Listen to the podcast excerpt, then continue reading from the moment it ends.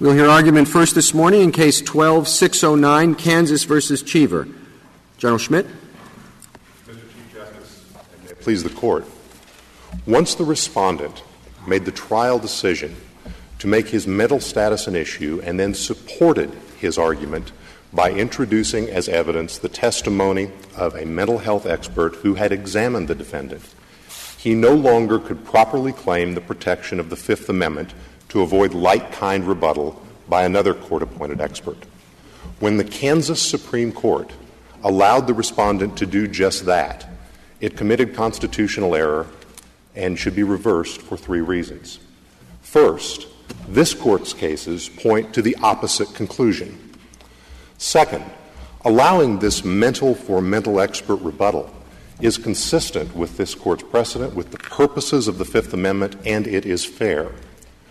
And third, a holding that is consistent with the Kansas Supreme Court's rule would have the effect of undermining the truth seeking function of the trial by excluding relevant evidence from the jury, especially in the mental health context where the jury has to make an assessment Of course, that'd, that'd be true. The last would be true even if uh, the defendant had not sought to introduce expert evidence of his own, right? It, it, that would be true, Your Honor. We're not asking for a rule that that's, that is that broad. We're asking for a rule of parity that allows that once the defendant has opened the door by putting his own expert on, the government may respond in well, well, but just uh, I have concern Justice Scalia. I mean, I, that makes your case easier, but it seems to me that if the defendant puts his uh, mental capacity in issue and then testifies himself, but with no expert, the state can still call its own expert. So, so far as the prosec- so far as the federal constitution is concerned, there might be some Kansas rules about it. Your Honor, that may well be true, and the language of this Court's precedents through Smith and Buchanan, for example, suggests that the rule may be broader than the minimum that we're asking. But of course, the issue is not whether the state can call its own expert. The issue is whether uh, the state can uh, uh, compel him to uh, speak to its expert. Yes, Your without Honor. which the expert can't testify, right? Yes, Your Honor. The, the Fifth Amendment, of course, is implicated when we're talking about a mental health expert who has conducted an examination uh, of the defendant and the respondent. That's what we believe is appropriate here in terms of the parity rule. Once the defendant puts on his expert who has done so, the government may respond in kind. General, General Well, well, Smith if, if I could just make that, it's, it's, it, it seems to me that it's not necessary to make our decision depend on whether or not another expert has been called. That makes your case easier. And sometimes when we write opinions, we take the easiest route. Uh, but I take it under your theory, uh, even if the defendant had not called his own expert, we would still have the same uh, issue before the court, and you would take the position that a, a prosecution expert can testify. Now, whether or not he can use uh, the, the previous statements, that's, that's, that's the second point. And, Your Honor, the, the hypothetical Your Honor posits is closely related to the second question Kansas presented, which was not granted in this case, which would be the impeachment use once the defendant himself has testified. But he, the gen- defendant would have to introduce the issue of his mental state, uh, either by his own testimony or an expert. But there's an oddity about this case. Do I understand correctly, General Smith, that if there had never been a federal proceeding, if this case had proceeded from start to finish in the Kansas courts, there would have been no Welner evidence. There would have been no prosecution expert because it wouldn't have been allowed under Kansas's own rules. Your Honor, Kansas law makes the distinction between voluntary intoxication as a defense and mental uh, disease or defect as a defense. And it does provide a mechanism under the mental disease pleadings for the obtaining of a court ordered mental But, evaluation, not but this, under the this other. case was voluntary intoxication, and, and under Kansas procedure, the, the prosecution could not have called a witness absent insanity or a mental disease. Is that right? Justice Ginsburg, it, it is correct that Kansas could not have called a witness under a voluntary intoxication defense, could not have uh, obtained a court ordered mental evaluation. That is correct. The reason I, I didn't merely say yes is we do have some disagreement with the other side that would be dealt with in the courts below as to whether this truly was a voluntary intoxication defense, since the other side's expert did put the long term effects uh, on the defendant's mental capacity into issue based on his methamphetamine General use. Schmidt, am I wrong to think that the issue in this case is whether there was compulsion at the time when the statement was made to the the, the uh, court uh, ordered expert? Justice That's the issue. It's not. It it wouldn't be a question of whether there was a violation of the Fifth Amendment privilege at the time when the statements were later introduced in the Kansas trial. Isn't it very well settled in this Court's precedents that the introduction of statements obtained, uh, that, that the introduction of statements at a trial uh, is not, uh, does not implicate the Fifth Amendment privilege?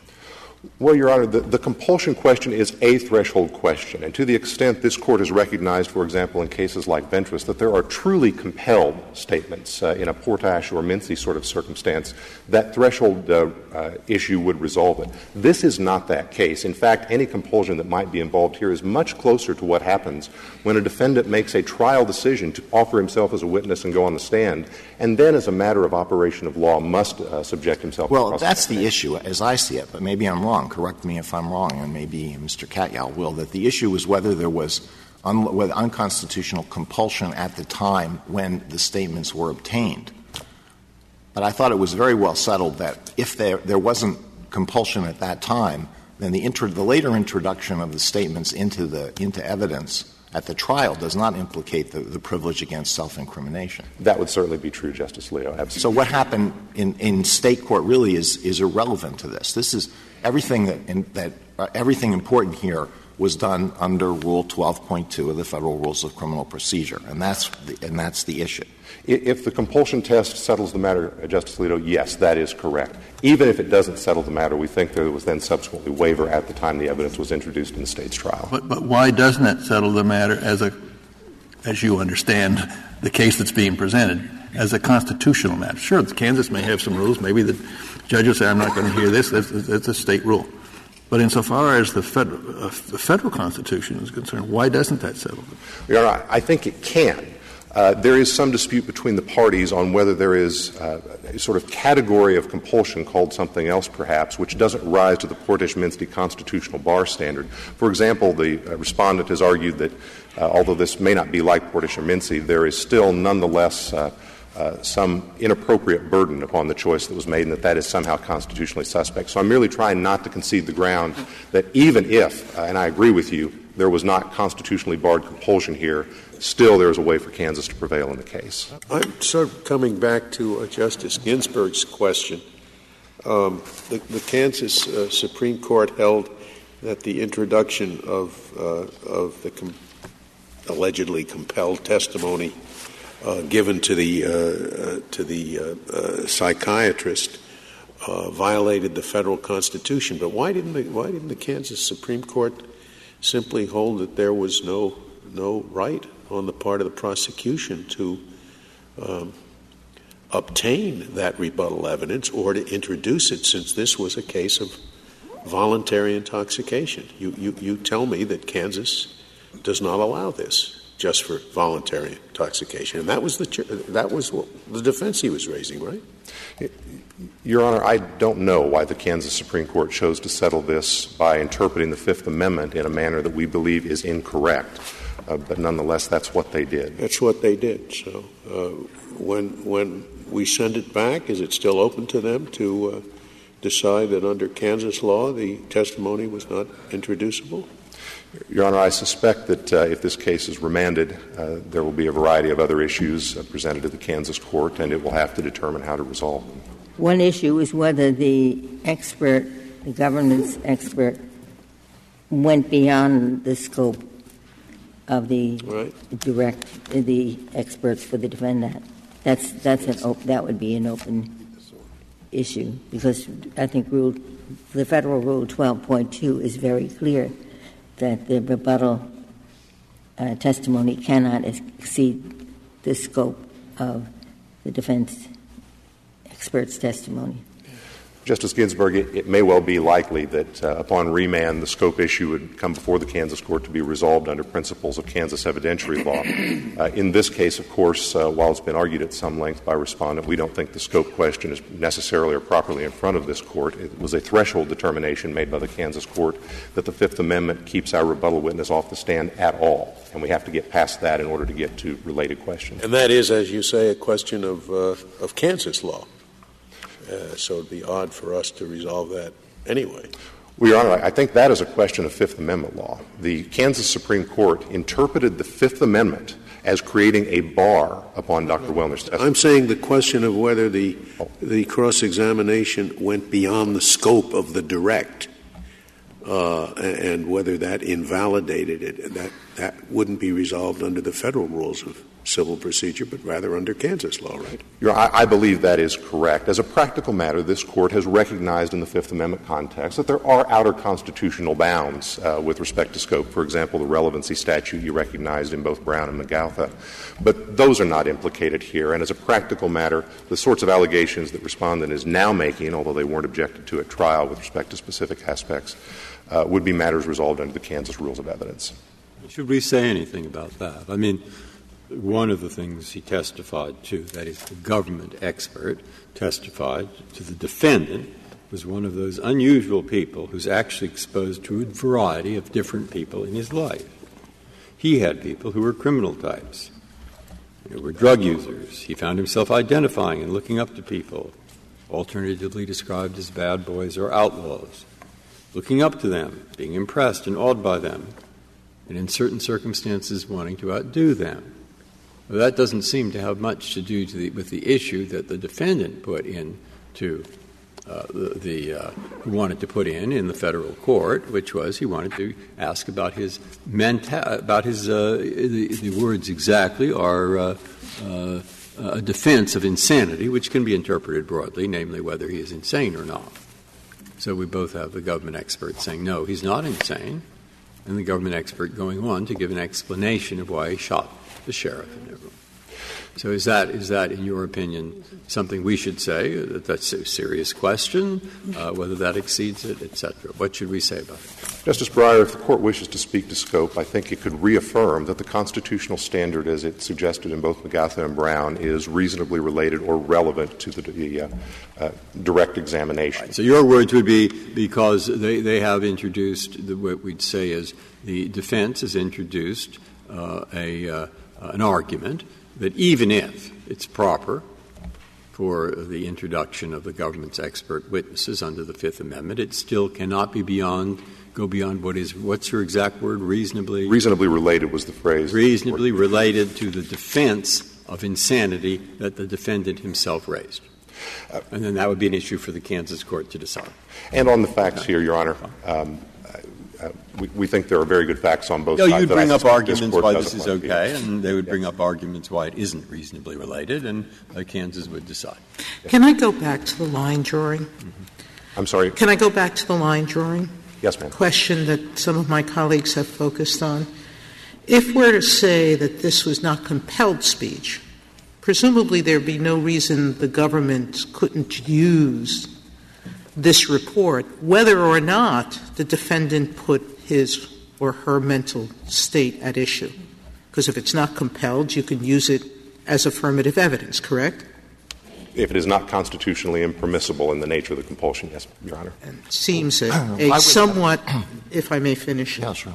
Um, assuming that I'm troubled by that holding, then what's the line we draw with respect to the question Justice Kennedy asked you as to when it is permissible? You're saying let's just rule on the on the base. When the defendant puts on an expert, we can rebut with an expert. But um, the broader question of if he puts his mental state at issue without an expert, could you do it? Uh, could you still put on his examination? I'm not sure you've really answered that question, yes, which is um, how broadly do we hold? There's a waiver whenever you put in your mental state at issue, Or is it a waiver only when you use an expert and then you, the government is free to respond with a compelled statement? Yes, Justice Sotomayor. I think if the Court wishes to go beyond the rule that we're requesting in that regard, uh, I would suggest it uh, uh, analyze the factors that were articulated by the Court in the Murphy case in 1964. That would be the case where the Court cataloged the values that are protected by the Fifth Amendment uh, uh, prohibition on self incrimination, mandatory uh, self incrimination. Isn't that an academic question in this case? After all, this expert for the government came in when the case was in the federal system. The federal system has a rule that when the defense puts on an expert, the government can counter it. So the, the, the limit would be I mean, Kansas doesn't provide for this. The federal rules provide for it in a very limited way. So to talk about using it beyond the scope of the federal rule seems to me uh, not the case that's before us. I believe it is not the case before us, Your Honor. I believe well, we wouldn't want to concede there are other circumstances where it might be constitutionally permissible. Mr. Chief Justice, with permission, I'd like to reserve the balance of my time. Thank you.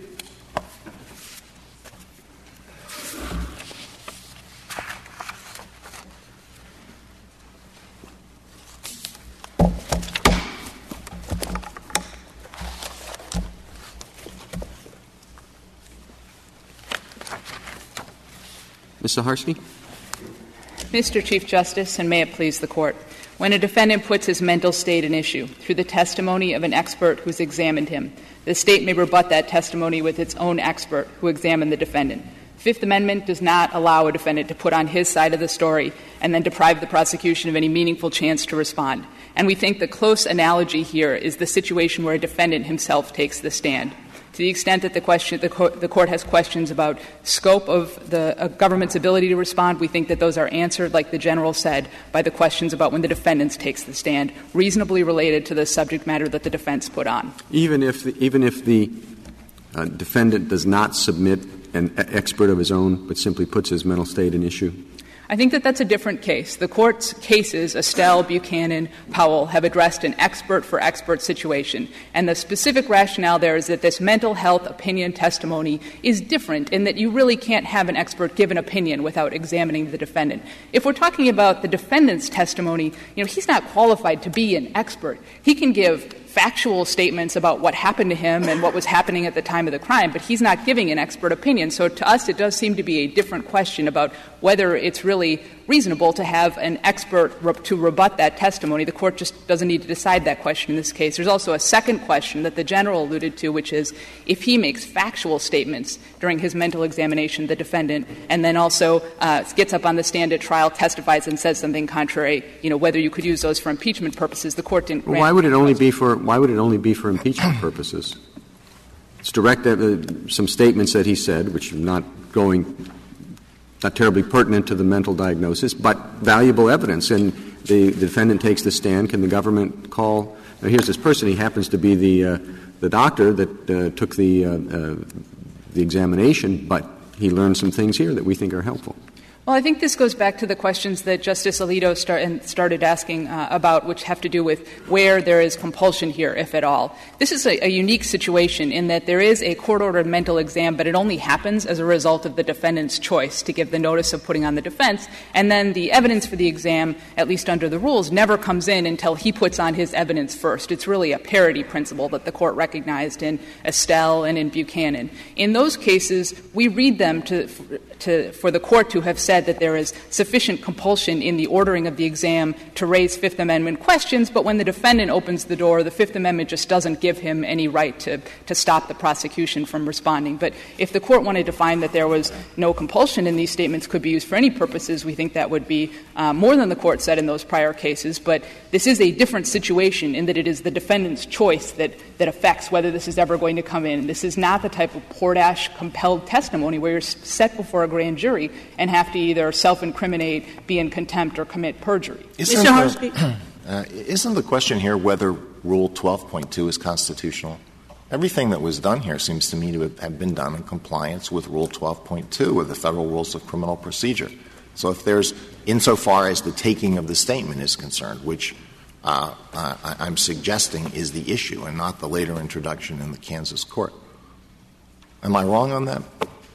Um, well, if the, if the question is, is Rule Point 12 constitutional, we think the answer is pretty clearly yes. If you look at the way that that rule has evolved, it's evolved in response to this Court's decisions about the understanding of the Fifth Amendment, that there's a like for like principle, that when the defendant puts this an issue, that the State can respond in kind. The Kansas Supreme Court thought that there was a separate issue because of the specific Kansas rules, but as the General suggested, you know, those, the Kansas rules may be a, there may be a Kansas problem that has a Kansas law solution, but federal constitutional law just doesn't depend on the, on the State state rules of evidence. I'm wondering whether you way overread the cases that you rely on, because in all of those cases, what we were talking about was an examination that had been specifically requested by the defendant.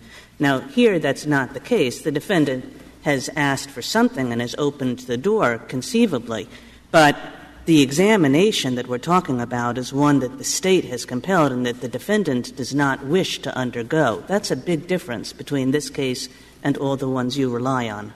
That's a factual difference from, for example, Buchanan and Powell. But we think the key principle is the one that comes through in the court's cases that if the defendant opens the door, the state can respond. And we think that the court that the court repeated that principle numerous times in Buchanan. It said on page 425 of the decision, defense counsel is on notice that if you open the door, the government can rebut. And it's actually interesting. I think every member of the court understood, although it wasn't clear from the majority opinion, that that could mean a separate examination. And I would point the court to Justice uh, Marshall's dissent, footnote 5, where he says, of course, you could have your own separate examinations. I mean, it not to belabor this, but the, the holding of the case is that the prosecution may rebut this presentation with evidence from the reports of the examination that the defendant requested. Right. That that was the specific holding based on the facts of that case. But because the court, I mean, talks, I, mean the, I, guess the question is that you say it's a factual difference. It might be a factual difference between compulsion and lack of compulsion. Okay, and if the court wants to say that there is sufficient compulsion here in the ordering of the mental state exam, despite the fact that there was the initial choice by the defendant, we would say the defendant's choice at trial to put on his testimony is what makes this, uh, this evidence available to the government to use in rebuttal. So it's fine that Buchanan does not decide the exact facts of this case. You could say that the holding does not decide this case, but we think it comes pretty darn close because the court's rationale is whether the defendant opened the door. Said again and again, did the defendant open the door? And if he does, the state needs this evidence to have any effective means of. Well, wait. I mean, all the state. I, think it oversimplifies it to say that when the defendant puts it at issue that the government can respond. Yes, the government, the government can respond with whatever evidence it has. But the issue here is not whether the government can respond. The issue is whether the government can compel the, the defendant to undergo a psychiatric examination. That's, that's quite a different issue, really, from whether the government can respond. Of course, it can respond. That's right. Uh, the rule that we are asking this court to adopt is you know, the same one that we think was at least hinted at in the, the decisions in, in, in Estelle versus Smith and in Buchanan, which is when the defense is putting on an expert about his mental state that is testifying to an opinion based on the, an examination, that the state also can have its own expert that testifies as to mental state based on an examination. That's, we think this is a unique situation. We think that's all the court needs to do to decide this case. To put it simply, the more precisely, it's not that the state can have its own expert; it's that the state can compel the defendant to testify to an expert, can compel the defendant to speak to a psychiatrist. That's really the issue, not, not whether the government can respond. Of course, it can respond. Sure. The implication is that the, the, state has the same access to the defendant as the defense expert had because the state's expert is unable to, to come up with an opinion without a personal examination of the defendant. This was explained very well in your decision for the plurality of the D.C. Circuit in Byers, which is. Well, is that a waiver theory? Because Justice Scalia's opinion was not based on a waiver theory, but my understanding of your brief was that you were arguing about waiver. Is that right? That the, the defendant here has waived the ability to uh, uh, say that he's being compelled? We've called it a waiver by the defendant's conduct for two reasons. One, that's what this court called it in Powell when it was describing its holding in Buchanan. Two, that's what this court has, has called it, and I'd point you to page 15 of the gray brief in the cases about what happens when a defendant takes the stand. That in the act of taking the stand, he has waived his Fifth Amendment rights. But you don't have to call it a waiver. The point is that the Fifth Amendment does not extend so far as the defendant claims. It doesn't allow him to both put on his side of the story and then claim that the, government can't have a chance for any meaningful rebuttal.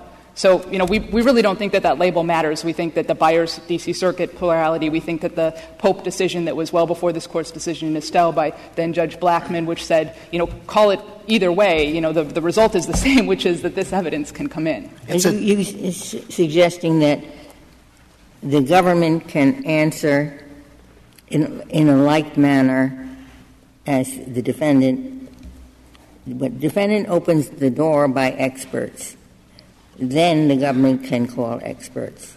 That is not to say that a defendant simply offers his own testimony. The government can do something that the defense has not opened the door to. That's right. The state has an expert who examined the, gov- the defense has an expert who examined the defendant. The state can use an expert who examined the defendant. It's a parity principle there. It's a different question about trying to rebut or impeach the defendant's own statements. Well, I'm presuming that if a defendant takes the stand and says something completely contrary to what he tells a government psychiatrist, that you would rely on the Brown line of cases, that you could cross examine him on the contrary statement to the psychiatrist. Again, we think that's the second question presented that the court didn't grant on, but there are good arguments for why the defendant, once he opens the door, should not be able to slam it shut. Also, we think this court's cases like Ventris that have to do with recent cases on impeachment would go to this. Now, there's a question about whether it's a difference that it's the defendant's own statements as opposed to an expert's opinion based on his statements. So the well, court that would be a different issue. I'm just talking about whatever statements he made. But don't, the light is on. Counsel, your time has expired. Thank you. Mr. Katyal. Thank you, Mr. Chief Justice, and may it please the Court. The State is trying to use Scott Cheever's words to execute him. That's wrong for many reasons, but the simplest one is that whatever the scope of the Fifth Amendment waiver may be in this case, the prosecution here exceeded it. Scott Cheever's words were uttered in the context of an uncounseled, unmirandized, five and a half hour jail exam that the state made him undergo as the price for putting on his voluntary intoxication. Mr. If this had played out entirely in the federal court, the examination of the defendant was pursuant to Federal Rule 12.2. Your argument seems to be that Rule 12.2 violates the Fifth Amendment. I mean, the, the mental examination was ordered in the federal court after the defendant said, I am going to put on a couple of witnesses, expert witnesses, to testify to my mental state. Rule 12.2 says when a defendant does that, then the government has the right to have the defendant examined by its expert. So the, uh, the broad argument that you're making seems to lead inevitably to the conclusion that Rule 12.2 is unconstitutional. Your Honor, we think that that's partially right. That is, our argument ultimately does invalidate a small part of the application of 12.2d, and for that reason, we think that the Court should avoid that constitutional question by focusing on the scope question, which is a federal Fifth Amendment question, Justice Scalia, not one of Kansas law. And if I could walk you through our 12.2 thinking, 12.2d excludes testimony from the defense expert, or it may, it's permissive. And so, to the extent that a trial judge, a federal judge, excluded evidence that the defendant wanted to put on because he didn't uh, because he didn't submit to the exam or, or, the like, we do think that that application would be violated. Uh, well, that would be a, that's not a that's not a self incrimination question, though, isn't it? It's it's a due process question. It's an unreasonable limitation on the defendant's ability to put on a defense. Your Honor, it's the clash between, it's just like Simmons, it's the clash between two different constitutional rights the right to put on an effective defense on the one hand, or the right that is burdened, the right of self incrimination on the other. And it's that choice, Your Honor, which we find makes the compulsion necessary, uh, uh, compulsion. No, but there wouldn't be, a, at that point, suppose that the, the federal rule simply said you can't have an expert testify about mental condition, period. That's a, that raises a due process issue, and maybe there would be a, a serious due process question quite, about it. Okay. Quite so uh, right. Up to that point, we're not yet at the Fifth Quite Amendment. right, Your Honor. But when a state like Kansas offers the voluntary intoxication defense, makes it part of the, the state's burden to prove as an element of the offense, and then conditions that by saying, well, if you put that evidence on, you then have to pay the price, submit to a five and a half hour, uncounseled, unmirandized investigation that goes far beyond what the voluntary the, intoxication. The, your, your, uh, the state admits that all that they could put on is uh, information from the uh, psychiatrist uh, that is reasonably related to uh, the uh, defense that the defendant raised. do you disagree with that? No, we, your Honor, we agree, and we all right. So you both agree. We agree and on the then, legal standard. Only, uh, fine. You both agree that the test is reasonably related, or the equivalent. So we could simply say that they both agree. And that's what now we think we'd you send should it say, back Your Honor. to the Kansas court and say we're not going to go through the record here uh, because you should do it. That's precisely right, Justice Breyer. Both sides are agreeing on the legal. Then why, why are we here? We everybody Uh, agrees. Well, well, that is, that is ultimately what we think, and it avoids the constitutional question by by doing that. And this case has never square. This court has never squarely held that the legal proposition that both sides are now in agreement. on. But, can, but Kansas decided the constitutional question. And we can't send it back unless we reverse the Supreme Court of Kansas.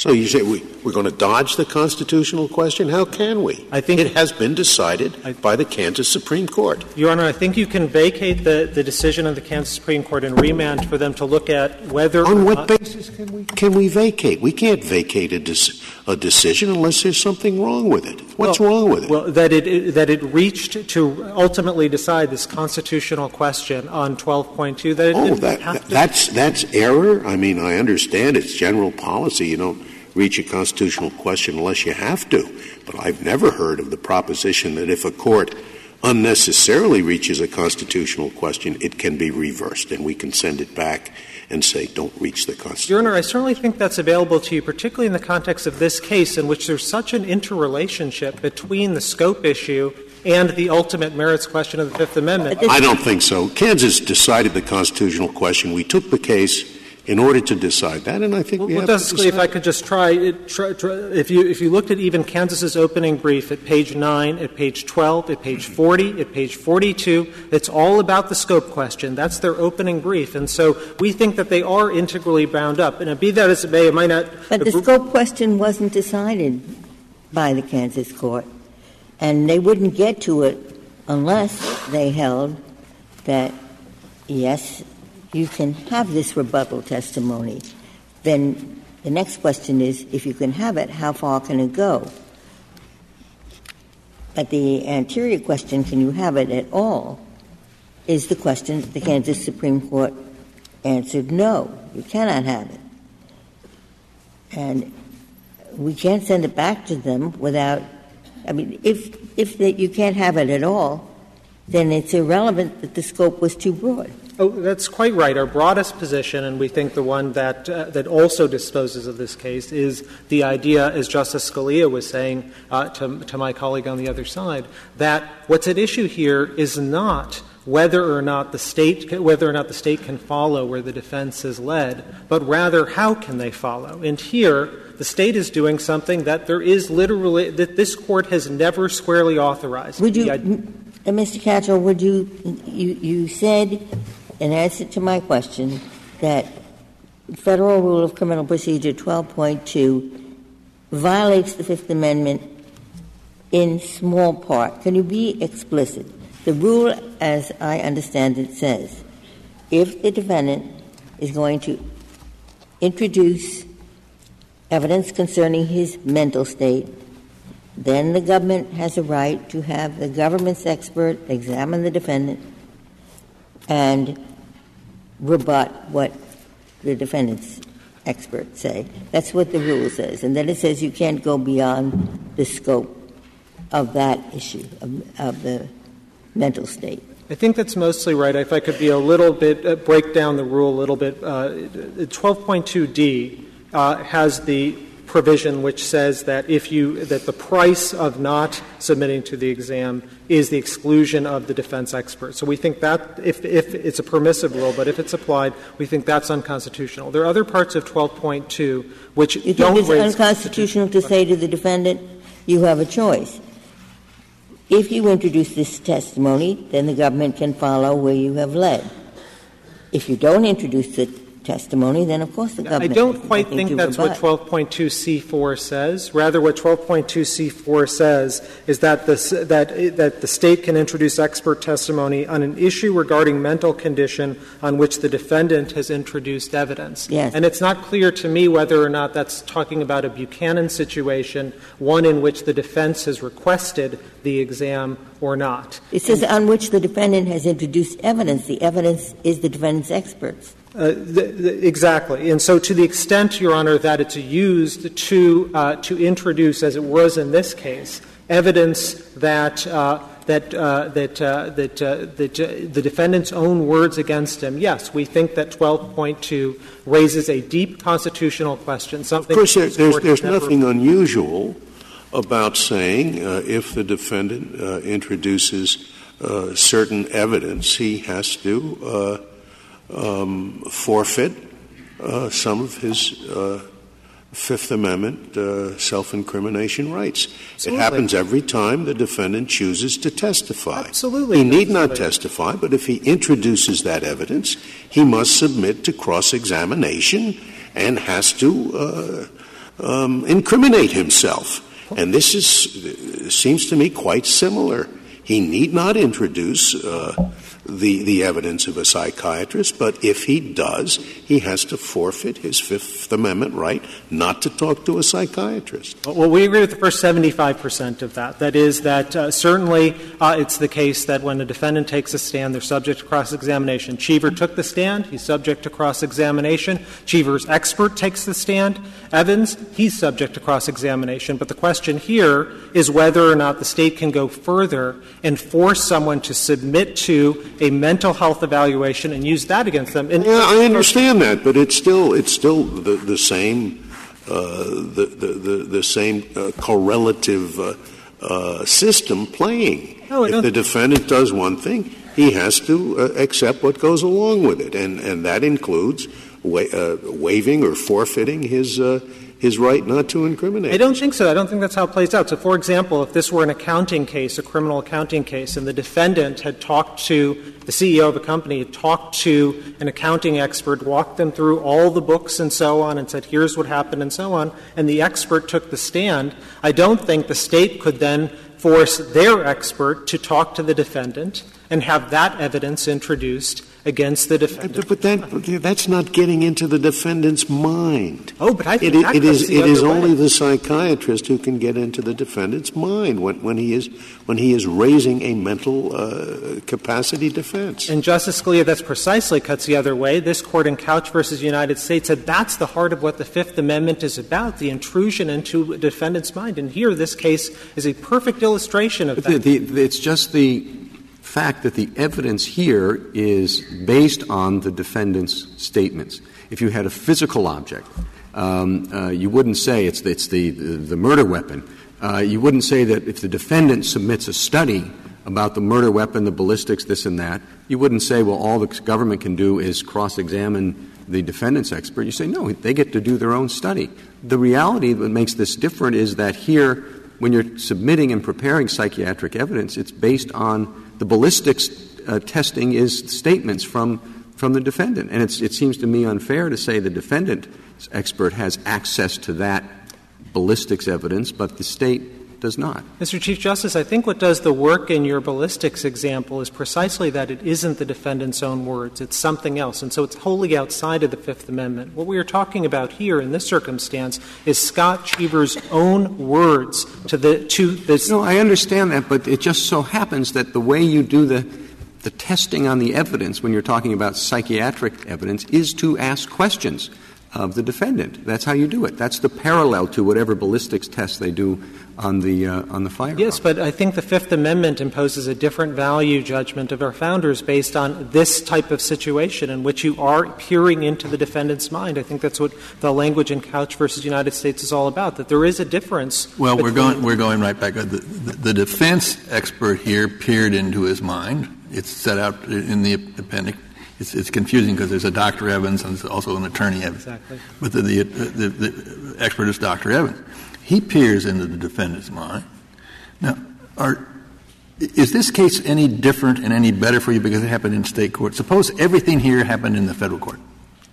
Um, would you have a constitutional objection? We would have a constitutional objection. and objection. that constitutional objection would be? Exactly what I was saying to Justice Ginsburg, that this choice, a Simmons-like choice, was forced upon the defendant. He could either put on his so defense. in your, in your view, in your view, the defendant can be interviewed by his own psychiatrist, but not by a prosecution psychiatrist. That, that, that is correct, Your Honor. But of course, the state can cross-examine our, our, our psychiatrist in every Katyal, word. If that's your position, then you must disagree with the D.C. Circuit decision that was uh, already mentioned, United States against Byers, which took the position that where the defendant leads, the government may follow, for the very reason that if the defense expert has access to the defendant, you can't disarm the government by saying, we're not going to let you have a counter expert. All you can do is cross examine the defendant's expert. We, we do ultimately disagree, uh, Your Honor, with the bottom line holding in the Byers case that, uh, that y- yourself and Justice Scalia was on. We think that that reasoning, the way that the court got there, was to say that there was a policy based reason under the Fifth Amendment uh, that allowed this. It wasn't waiver, what you've been hearing about. It was a policy based reason. And, and, frankly, I think that ultimately this is a, uh, the government's argument, both governments, is an argument in search of a theory. We've heard a bunch of different ones. We've heard the Byers one about policy. We've heard Justice I didn't know that it was policy. I thought it was, it was saying it is just like the defendant gets on the stand, he's subject to cross examination.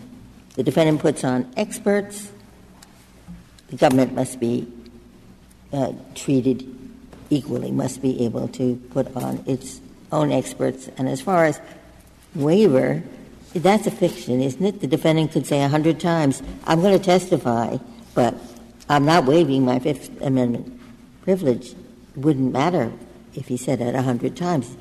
He will be exposed to cross examination. Right. But Ju- uh, Justice Ginsburg, we think that Byers ultimately, the language, the way it got there, was purely policy, and we think that this court has, in the 30 years since Byers, really changed the game on the use of policy-based reasoning Well, when it comes to the Fifth But if Amendment. that's policy, why isn't the, the cross examination analogy policy as well? I mean, they are both based on some notion of what is parity and what's reciprocity and what's you know, what's appropriate to ask the defendant to bear once the defendant decides to become a witness in a proceeding. So they're both the same kind of policy. You want to call it that, but it's, it's, uh, one is no more policy than the other. I don't quite think that's right. The text of the Fifth Amendment is that a defendant can't be, quote, compelled to be a witness. And once a defendant takes the stand and acts as a witness, then it seems to me that is behavior inconsistent, as Burgoyes versus Thompson suggests, with the invocation of the Fifth Amendment privilege. Can you give me the the- black, can you give me the black letter formulation that you are asking this court to adopt?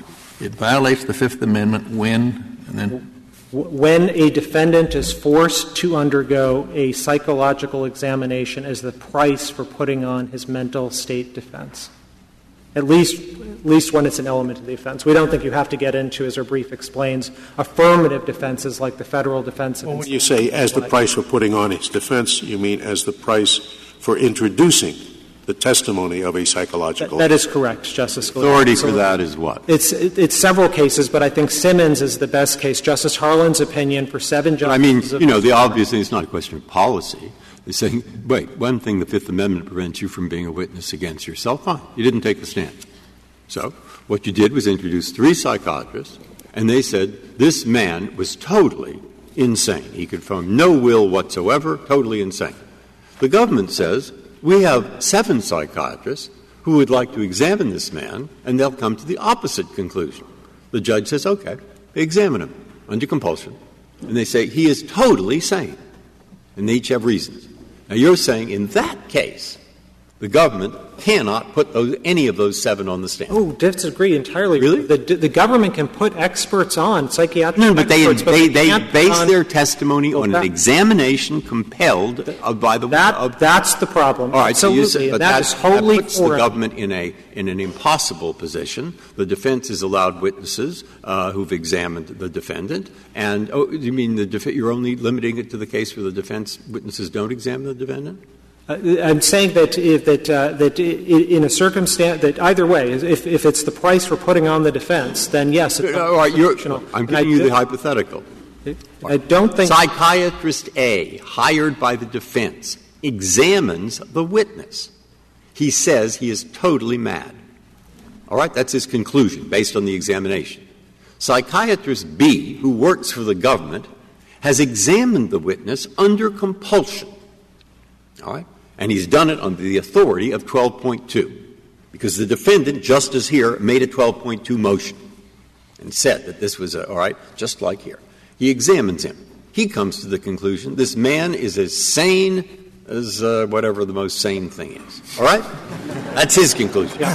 You're saying the government can put on its witnesses, but the Fifth Amendment prohibits the, uh, sorry, the defense can put on its witness, but the, the Fifth Amendment prohibits the defendant from putting on its own witness. The- the Now, that to me is something I, I can't imagine how the Fifth Amendment could say that. But go ahead. That is not our argument. The No, please, Your Honor. prosecution can still put on a wi- expert witness. No, no, uh, they put on my witness, my imaginary psychiatrist. Your imaginary psychiatrist can't be put on under our system and indeed under Kansas's own system. Well, that may be, but does the Um, federal Constitution say, is my example, it's my example. I think it does, because this Court has never once accepted the idea that a com- that the government can force someone to talk to your psychiatrist B and introduce his own words against him. That's what the Fifth Amendment is about. And I understand, sure, the government isn't going to have the evidence that it wants. It's going to be the price of the Fifth Well, Amendment. suppose we, uh, suppose we agree with you, and the response is the adoption of a new federal rule of evidence or a state rule of evidence that says that evidence of a that an expert uh, who testifies for the defense as to the mental the insanity or mental state of a defendant is very unreliable if there is, has not been an opportunity for the defendant to be examined by another expert, and therefore is just inadmissible. Can't do it at all. Would there be a constitutional problem with that? Uh, if it's, simply a, rule of evidence that doesn't condition one right against the other, no, I don't think so. It would go back to your earlier question. What would you do with this? The, uh, the uh, defense says, my defense will consist of the fact demonstrated by an expert that my heart is too weak to have made it up the stairs. All right? And I have Mr. Dr. Smith who has examined my heart. And I, he will testify it's impossible I could have been on the third floor, I would have been dead. So the government says we would like to have you examined by our doctor, Dr. B, who we believe will test, and the judge orders it. Mm-hmm. All right. So now Dr. B says his heart is an ox, sound as an ox, and he, he, he goes through it.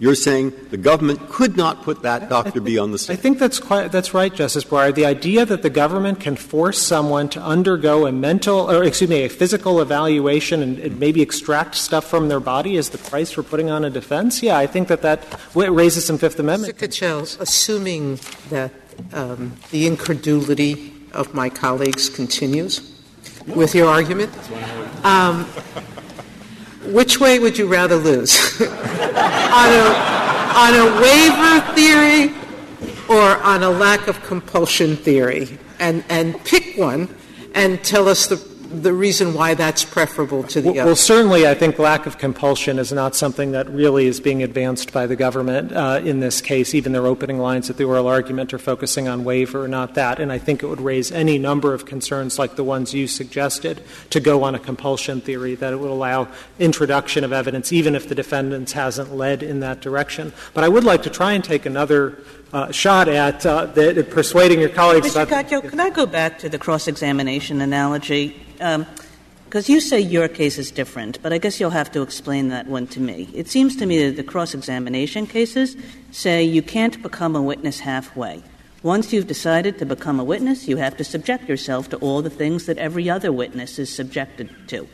And it seems to me that, well, you haven't convinced me that the same point isn't true here, that the person uh, Mr. Cheever has decided to become a witness, essentially by giving an interview to his own expert and allowing his own expert to speak about what Mr. Cheever has told him. And so, you know, he can't do it halfway. Now the government has to get its shot. Same way. I don't quite think that the cross examination cases go so far as to say that it, it leads to the same way.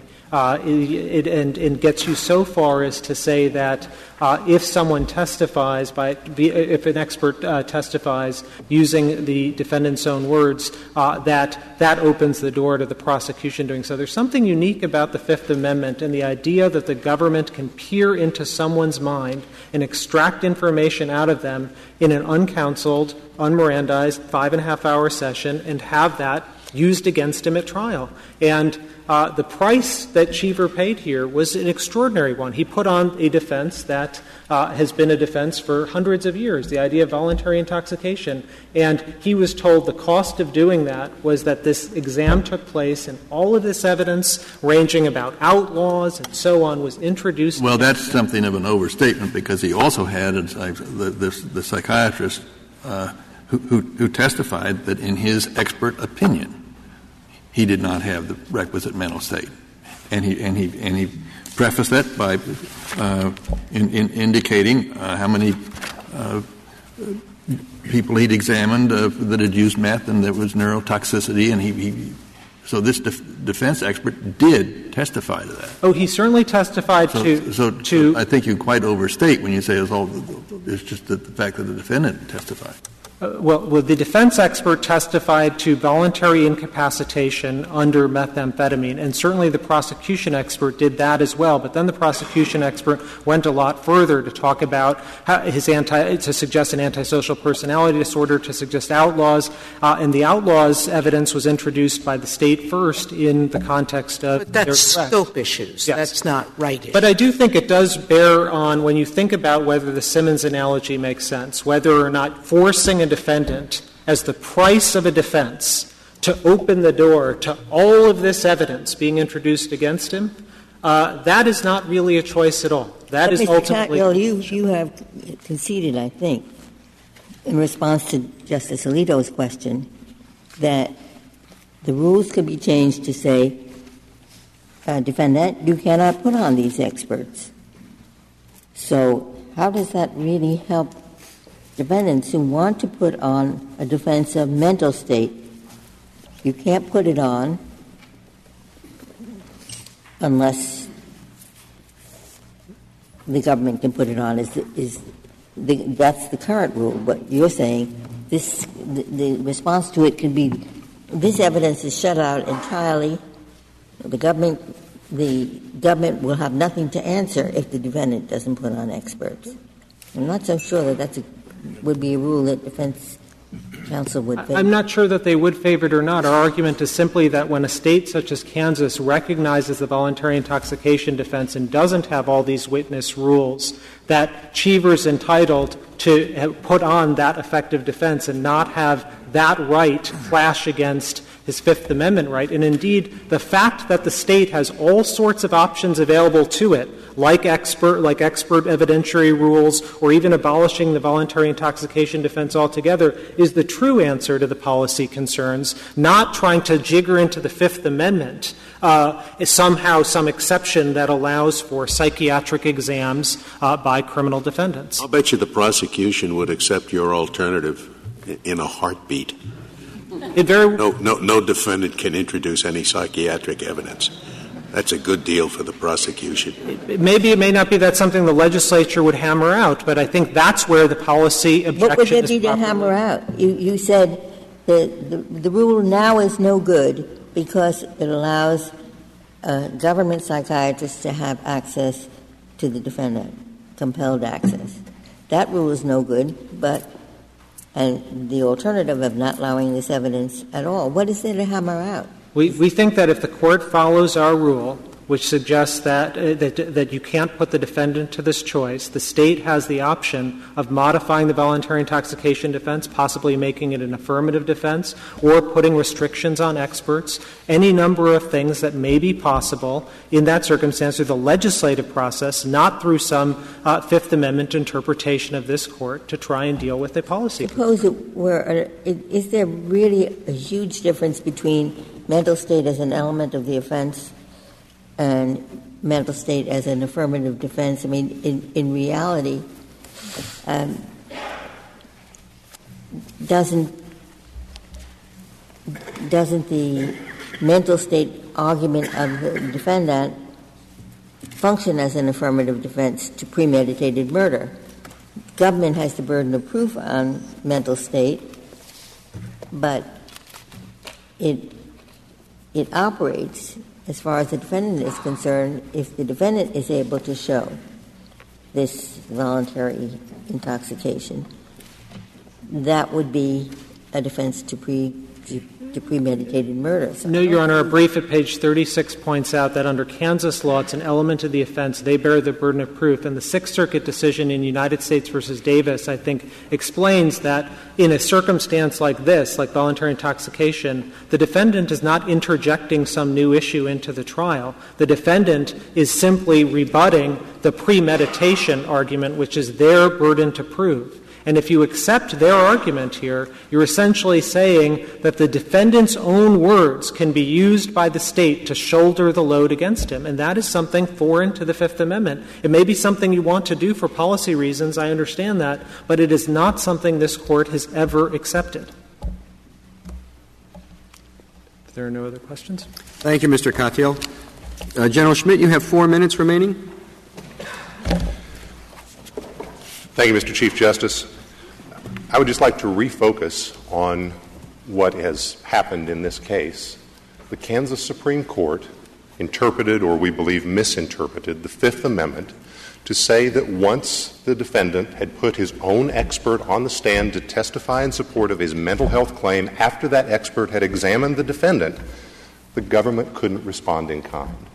And it's that bar on our participating in the fact finding in front of the jury that we are seeking to have overturned. I think what he's saying is that, look, in Simmons, there's a Fourth Amendment problem, and the defendant wants to testify in a Fourth Amendment hearing. And if he does, the State will take that statement and use it at the trial. So because of the reasons I'd say the policies underlying the Fourth Amendment, the Court says that's wrong. He can go testify at the suppression hearing, and then they can't use his statement later. So by analogy, he says it's really a similar situation. He says that it's the policy behind the Fifth Amendment that says that if you're going to go see the government under compulsion, the psychiatrist, you shouldn't be able to introduce that later. I mean, I think that's I'm looking at them because I'm trying to see if I got the argument basically right, which is what I wanted to find out. And now what's the response to that particular argument? I think, Your Honor, uh, the Simmons uh, circumstance is not applicable here. And in fact, the Court would have to substantially expand Simmons in order to find it to fit these facts. Well, you'd have to say then there's a difference between the Fifth Amendment and the Fourth Amendment, and that difference would be what?